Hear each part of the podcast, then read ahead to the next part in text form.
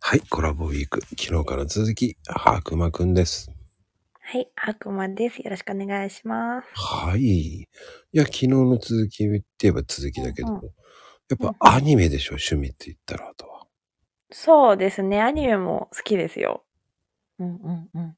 まあ、あ漫画といえばアニメかなって勝手に予想していた。そうですねう。んうん、やっぱりなんかこう、仕事柄もあるんですけど、結構、なんだろう、絵柄とか、ああ、作作画とか見ちゃいますね。作画っていうだけでプロだね。いや、でも、こう見てほしいうんうん。アニメって何見てほしいアニメ。まあ、ね、皆さん多分こう、鬼滅とかはもう見て、ね、好きな人は見たりとかしてると思うんですけど、うんうんうん。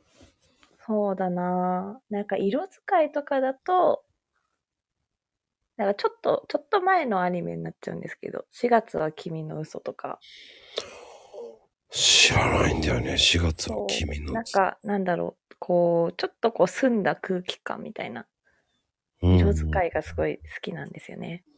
ちょっと夏目竜り友人帳みたいな感じ。ああ、夏目も好きです。うんうん、そんな感じです。ああ、透き通った感じのね。そうそうそうんうんう。なんか独特の空気感みたいなのが。あるよね。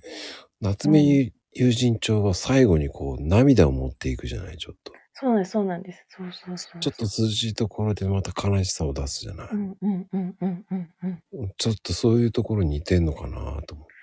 ああ、確かに、そうですね。ちょっと余韻がこう、入る感じが。うん。うんあ。れはあれでね、いいですからね。そうですね。そう。絵の持ってき方もそうだし、ストーリーの持ってき方とか。いいですね。うんうんうんそのストーリーってどんな感じなんですかそのストーリーは、まあ音楽がメインなんですけど、うん。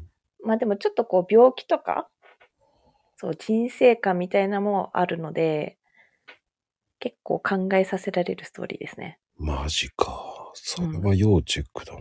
だいぶ深いので、ぜひ見てほしいですね。 4月は君のものってやつですね。君の嘘です。 4月は君の嘘だね。そうはい。ちょっと似てたけど、ちょっと違ってたね。ぜひぜひ要チェックで。要チェックですね。はい。僕はそこは見てなかったなぁうーん、ちょっと考えさせるストーリーなので、うん。はいあの、もしよければチェックしてみてください。はい。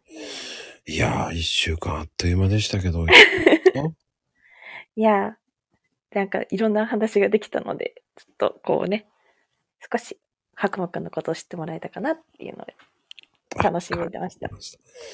ありがとうございはいま。した。はい、ありがとうございました。